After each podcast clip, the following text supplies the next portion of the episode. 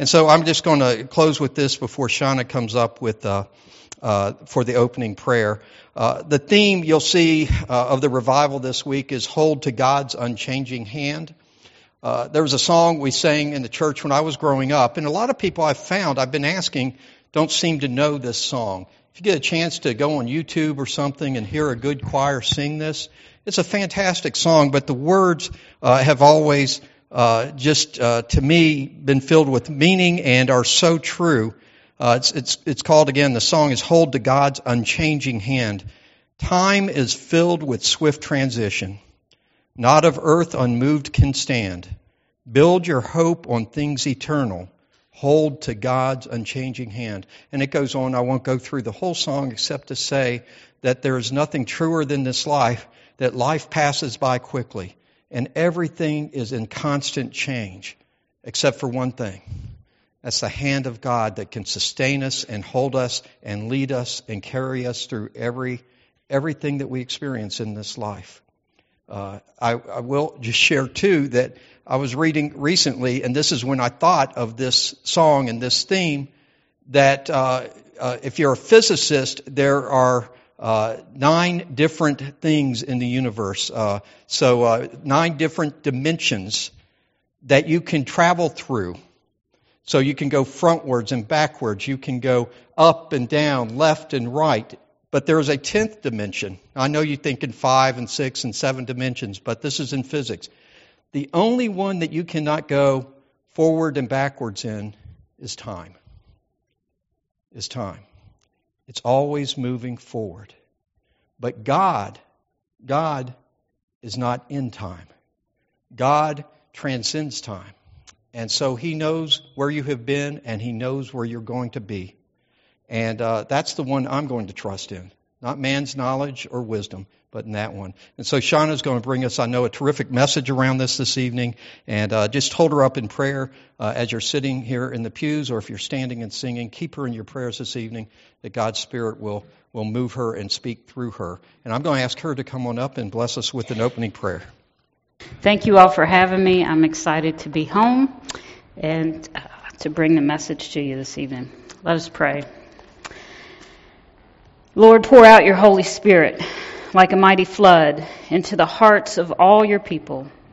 Those who are called by your name, may our hearts be washed by the water of the Word, and the purifying light of the Holy Spirit cleanse the thoughts, wash the hearts, and purify the minds of those who are part of the church, which is your body. Lord, we pray that you would revive the hearts of all believers and especially those who have left their first love, who have become involved in a distorted gospel, fallen into legalism, or become lukewarm toward you. And draw each one back into a right relationship with you and with each other. Revive your people, we pray, and turn the hearts of all your people back to yourself. Lord, stir your might and come to save us. In Jesus' name we pray. Amen. Our scripture tonight is from Psalm 102, verses 25 through 27, and I'll share some more scriptures with you during my message. It says, At the beginning you existed and laid the foundations of the earth. The heavens are the work of your hands. They shall perish, but you shall remain and endure. Yes, all of them shall wear out and become old like a garment. Like clothing, you shall change them, and they shall be changed and pass away. But you, but you remain the same, and your years shall have no end. The Word of God for the people of God. Thanks be to God.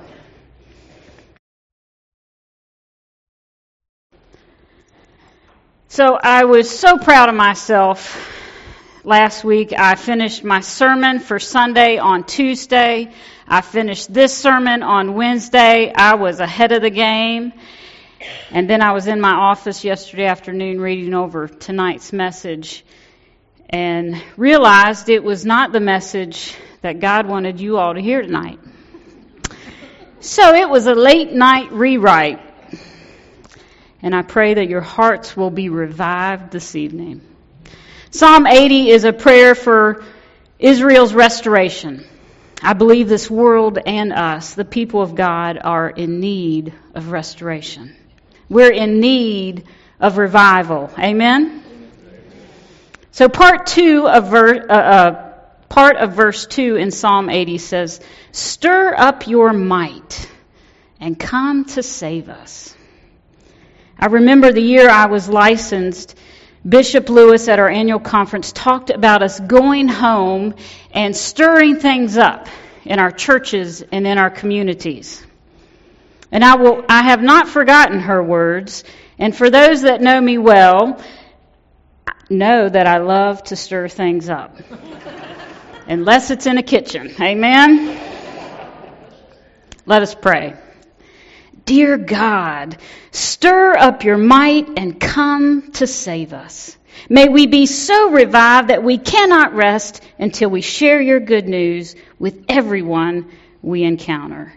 Amen. I think you can tell I'm excited to be here this evening to start this week of revival. But what does revival even mean? I'm glad you asked. The dictionary defines revival as an act or instance of reviving, the state of being revived, such as renewed attention to or interest in something. We can lose our interest in church.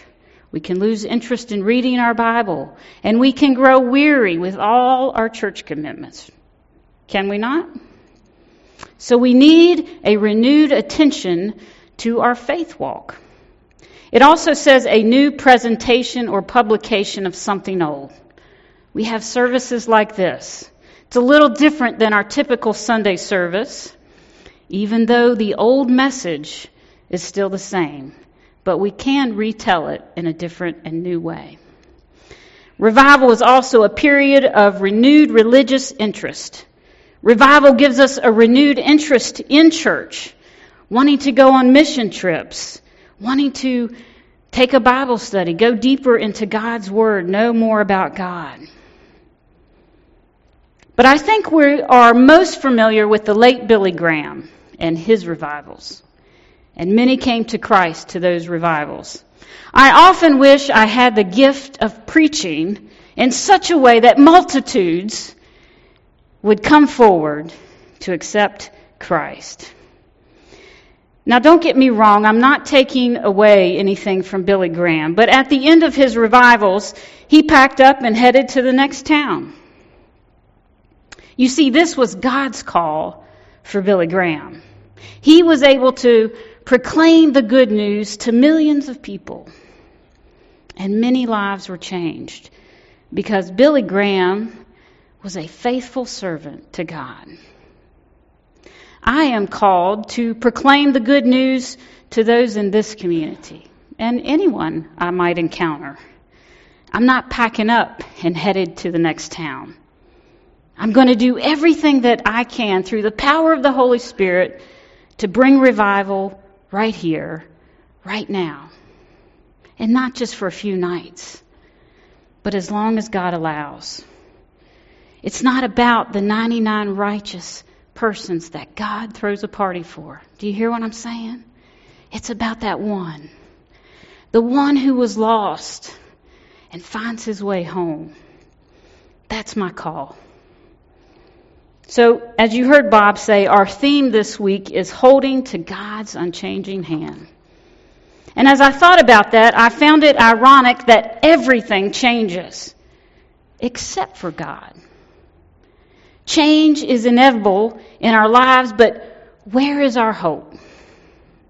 Is our hope in the things of this world, or is our hope in the one who does not change? If you are unsure at this moment where your hope is, I pray that by the end of this night, that you will experience the one, the one who does not change.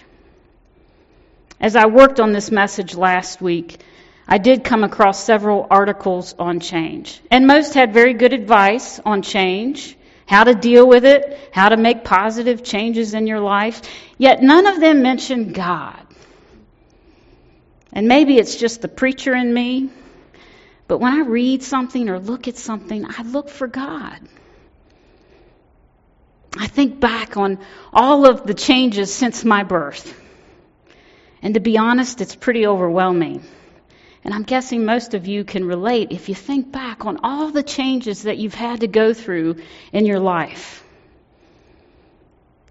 But what I also know is that as I think back on all of those changes, there has only always been one constant God and church.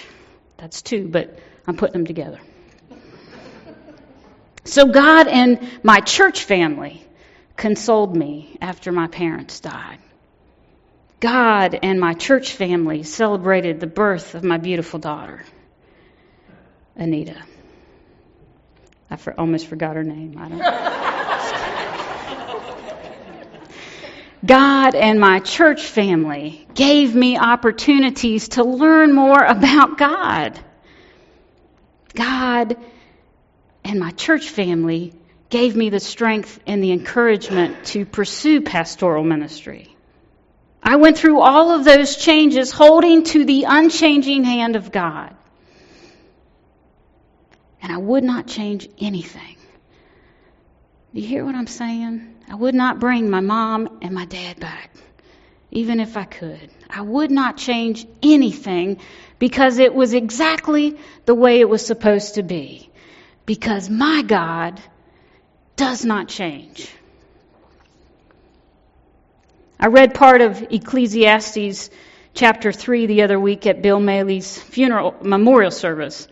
And it says, For everything there is a season and a time for every matter under heaven. A time to be born, a time to die. A time to plant and a time to pluck up what is planted. A time to kill and a time to heal a time to break down, and a time to build up, a time to weep and a time to laugh, a time to mourn and a time to dance, a time to throw away stones and a time to gather stones together, a time to embrace and a time to refrain from embracing, a time to seek and a time to loose, a time to keep and a time to throw away, a time to tear and a time to sow, a time to keep silence and a time to speak, a time to love, and a time to hate, a time for war, and a time for peace. There are seasons and there are reasons for our changes in our lives. And if we are trusting in the one who does not change, then we will eventually see God's plan unfold. And if we want real change in our lives, we need to open up the Bible and start reading it. Scripture tells us that God's Word endures forever. There is power in the living Word of God. Amen? 1 Peter 1 23 through 25 says, For you have been born again, not of perishable seed, but imperishable, through the living and enduring Word of God. For all people are like grass, and their glory is like the flowers of the field the grass withers and the flowers fall. But the word of the Lord endures forever. And this is the word that was preached to you. We have been born again, not of perishable seed, but of imperishable, through the living and enduring word of God. Do you remember the hee haw song, I searched the world over and thought I found true love, but you found another and pfft, you was gone. Well, Larry and Phyllis Mosey, you remember the hee haw we did a few years ago? They sang that and they did a way better job than they ever did on the show. Anyways, I do have a point. We can search the world over to find something better. There are many religions, there are plenty of self help books that should solve any and all our problems. And those might work for a while. But the world, what the world has to offer compared to what God has to offer is extremely limited and it's not everlasting. The world is forever changing, but God does not change. God's word is living and endures forever. God, who does not change, will change everything in us do you hear what I'm saying? The God who does not change will change everything in us if we allow Him into our hearts. I was out preached the other week by a four year old. And I loved every minute. And I'm talking about little Josie. I posted on Facebook the other week and what she said during children's time. And she says, if, if Jesus is in your hearts, you're happy, and if Jesus is not, you're sad. That's the gospel in a nutshell. And do you know what the most beautiful thing was about that simple but true message? That it came from the mouth of an innocent child. And little Josie believes with all her heart that if Jesus is in your heart, you're happy. And that little girl's happy. Dear God, stir up your might and come to save us. If God is not in our hearts, we need to invite Him in. God is the only one we can count on. There is nothing and no one who can love, heal, forgive, and redeem us the way God will. I was watching a movie and I cannot recall the name, but a young couple were having an engagement party in their very expensive apartment. The gentleman was well educated, had a high paying job, but during the party, the fire alarm went off, which is ironic because it did that at the community center today. It works, it's loud. But, anyways, he scurried around the apartment, getting his precious treasures together his phone, his computer, etc. And he totally ignored his fiance. And in that moment, she realized where his treasures were. And they were very different from hers. What is important to us? If God pulled the fire alarm, what would we grab in a panic? How many would grab their Bibles first?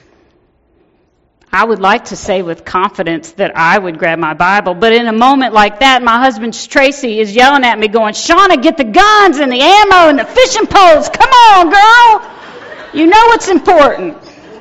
And I know some of the men in here agree with that. But I think this scenario is important for us to think about. When we find ourselves in a difficult situation, where do we turn? Where is our hope? Is our hope in God? Is it in the one who does not change? Because if it is, then we are able to get through anything. I believe that. I've witnessed it, and I've witnessed it in here. I have seen you all overcome things that were impossible, but you did because of your faith in a God who does not change. Hebrews 13:8 reminds us that Jesus Christ is the same yesterday, today and forever. Malachi 3:6 For I the Lord do not change. And Isaiah 40 verse 8 the grass withers, the flower fades, but the word of God will stand forever. In order to survive changes that we encounter in our lifetime, we need to ask God into our hearts, and we need to know God's Word. At school this summer, my instructor for Introduction to Bible held a Bible in his hand and asked, What is it? We're like, Well, duh, it's a Bible. And he threw it on the floor. And we all gasped. You don't treat your Bible that way. You don't just so he picked it up. It says just a book. I can go on Amazon and get four more.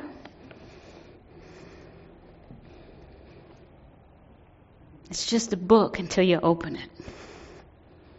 And when you open it, and when you read it, and when you study it, it becomes more than just a book. It's the living Word of God. And we learned in our recent Bible study that this is the most unique book ever written. It's living, it's life changing. How can something written by so many people over 1500 years, so long ago, be relevant to us today. We don't dress like them, we don't talk like them, but if you read it, it sure is relevant to us, isn't it? But if it sits on your nightstand unopened, it's just a book. I encourage you, if you want revival in your life, if you want revival in our churches, if you want revival in our communities, pick this magnificent book up. Open it. Read it. Study it. Live it. And then you better hold on to something. Because God is going to stir up his might and he's going to come to save us. Amen? I will close with this story. And I shared this in a sermon a few weeks ago, and it's appropriate for our revival tonight with the theme of holding to God's unchanging hand. It's about King George VI. It was in 1939 that it was wartime in Europe. And he lifted countless spirits through a Christmas message that was broadcast to the British Empire. And he quoted these lines from a poem by Minnie Louise Haskins. It says, I said to the man who stood at the gate of the year, Give me a light that I may tread into the unknown. And he replied, Go into the darkness and put your hand in the hand of God. That shall be to you better than light and safer than a known way. Go into the darkness and put your hand in the hand of God. That shall be to you better than light and safer than a known way. If we want to live a life forever changed, we must read the living Word of God and hold to God's unchanging hand. Dear God, stir up your might and come to save us. Amen.